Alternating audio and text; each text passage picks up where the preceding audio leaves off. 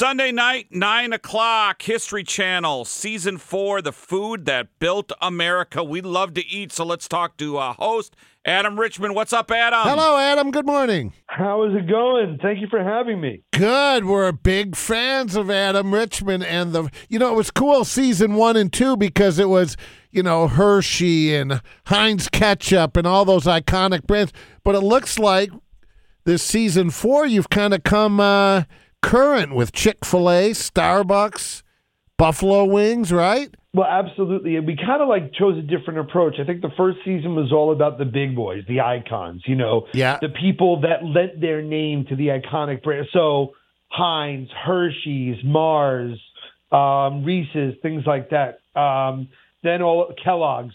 Then the second season was really about the rivalries like McDonald's versus Burger King, Coke versus Pepsi, uh, Popsicle versus Good Humor. Season three was sort of, um, I guess, sort of like the spectrum within any category. So the rise and fall of famous Amos and the continued rise and rise again of Mrs. Fields or Bennigan's and TGI Fridays with the sort of Yeah. raucous adult fast casual. So this season, it, they really just kind of expand the ideas of you know these food industries and all the other industries they touch. So this season, like you said, not only is it more modern, where we talk about the chicken sandwich wars that happened between Popeyes and Chick Fil A, but also, um, as you mentioned, the episode that we have on March fifth which is called Flight of the Buffalo Wing, um, where we get into the origin story and how and why and who. But we even get into spirits like Cuervo and Smirnoff. We talk about pet food. Um, we talk about uh, sporting goods, uh, brands like Rawlings and Spalding and Wilson. And we don't re- go ahead. I was just going to say that is just such a great premise. This could you could do this show for another 10 years. History Channel, did you hear what this man said, please? Yeah. The executives are listening Yeah, right you- now Thank you so online. much. you have a good life. Hey, you know what's funny is, and Sunday, uh, you know, and I'm not sure we could get into the topic matter, but the breakfast that pops, it's amazing to me, and I'm not a huge coffee Sure we can. drinker, but like Starbucks, you could go two in the afternoon, and the line is halfway down the block. It's amazing. And what's crazy is the guys who founded Starbucks did not found what it has become. That's the thing that's so kind of crazy about it. They learn, and what the the best thing for me is seeing all the crazy connections between these companies that I didn't know, like how okay, uh, Nabisco wanted to outmaneuver Sunshine Baking, so they wanted to copy the Hydrox, so they got chocolate from Hershey's. wow. Reese's was um you know a hustler and an entrepreneur and trying to make something happen. And who did he get fired by? Hershey's. Where did he steal the chocolate that he was working with from? Hershey's. Who did he eventually get bought by? Hershey's. So this season in the peanut butter episode for example i didn't realize that one of the dudes who helped create peter pan peanut butter ended up getting screwed over kind of by both his partners and a little bit by the government, and he pivots to create Skippy. Um, or even this season, we even talk about things like the UPC barcode. And think about how that changed the world as we know it. I mean, there would be no Q code. There'd be no little scanning little things behind. You used to be, you used to have to bring your groceries to the register and they would have to look up each item in a price book and type them in manually. Can you imagine, you know, this thing? And it all started with an, a kid from MIT carving Morse code into the sand in a beach in Miami. And suddenly he realizes by pulling his fingers vertically instead of writing a horizontal code, he makes these bars. Some are fat, some are skinny, but it's a code that can be Wow. read from any angle by a laser. All right, stop it. We've learned too much. We got to. I think we got to end this. hey, hey, Adam, you you mentioned finger. Okay, uh, we'll just talk about Thurman burgers and spit. Yeah, That's all. No, Well, no, no, we're Hey, okay. So let t- so I'm gonna I'm gonna let's get Adam's opinion on this though. You mentioned peanut butter, and my partner Jerry Jeff. here Jeff is the king. claims that he's the peanut butter expert. So what I did one day, Adam, during the show is I brought in like six different peanut butters and generic peanut butter. butter. The generic. He couldn't tell the difference. I'm telling you, I know we have our favorite peanut butters, but you can't tell the difference between generic and, and their name brands. I don't know. I think I think certain ones, certain ones, if if you love them, like when we did this whole thing with Pepsi and Coke, and I did it again on Modern Marvels and Adam Eats the '80s on History Channel.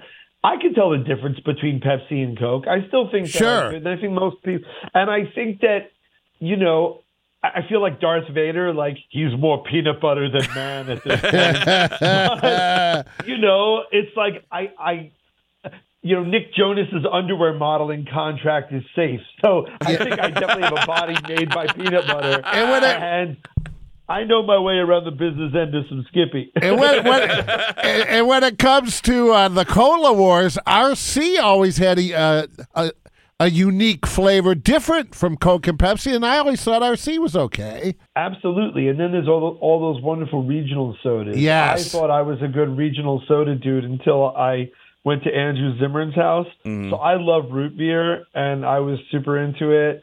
But you know, like the, the regional sodas, you know, like people don't know you get Nehi and Cheerwine and Right. Park and these wonderful little um, regional uh, flavors that you can't get in other places. And so, yeah, but this season, like I'll just say this to any pet lover, for example, we do episodes on pet food. Okay. To realize that before before the 20th century, dogs were purpose-driven beasts and they were scavengers, and cats were little more than pest control. Even though there's records and cave paintings of humans having animals for companionship as far back as 30,000 years ago, but we never let dogs and cats in our home. And then suddenly, with the advent of kitty litter and pet food, we take our work animals and our pest control animals and make them parts of our family just with these two inventions. Well, Adam is a family, ahead of a family of five. I'm treated worse than the pets, so I mean, they're, they're hey, And hey, with uh, the economy, we could all be eating pet food yeah, soon. exactly. Seriously, someone give this man a tummy rub. Yes. Hey, Adam, have you heard? We were talking about this on yesterday's program, but we kind of teased everybody and said we're going to ask Adam about this when he's on. And by the way, wa- Ooh. want you to listen or watch Sunday History Channel, nine o'clock for Food That Built America. Ice cube on a burger, yay or nay? Ice cube on a burger? Yeah, and when you're frying it up, these chefs It's kind are- of a thing. It's kind of a thing now, and we figured we'd ask you about it. The guy from uh that chef, Andrew Gruel uh, Yeah. posts it on Twitter all the time. A lot of the chefs do the uh, ice burgers. and Ma- the guy from Master Chef with the glasses is big on it too. I don't. I I've never seen it. Lord knows, you know, between 59 episodes of Man vs. Food, you know, the 20 some odd of Man vs. Food Nation and Best Sandwich. I've never seen it. I've never. While you're cooking it, by the way, we should say. Yeah. Oh, yeah. No, I figured. I figured much. Not like a topping. Like I'll take extra pickles and two ice cubes. No, Yeah. but I, yeah. I think no. I I think that this is. uh I mean, I, I understand why, right? Because it keeps the other parts at temperature and moistens it and stuff. But yeah. Yeah, no, I don't know. Um, between George Motz and um, Mike Puma from the Gotham Burger Social Club and filming in Oklahoma at El Reno, um, and again, even the Thurman Cafe. I still do something I learned at the Thurman Cafe.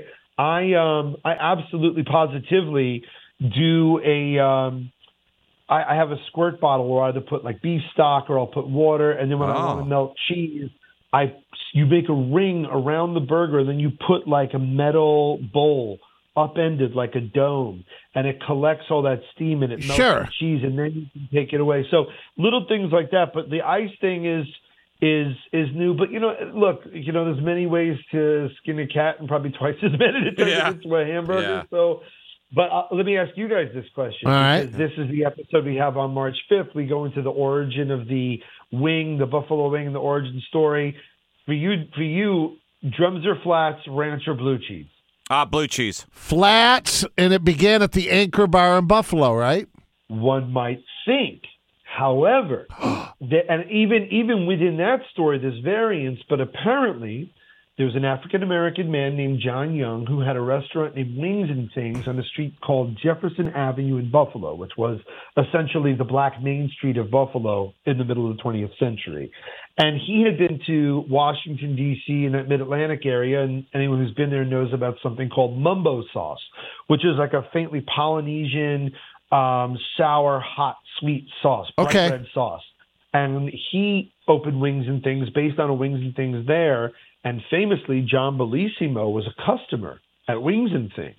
And when race riots and racial tensions escalated in the 60s in Buffalo, John Young and his family moved to Tulsa and then later Chicago. And in their absence, the Bellissimos, the, the, the story was either that they got wings instead of the necks and backs that they used in sauces.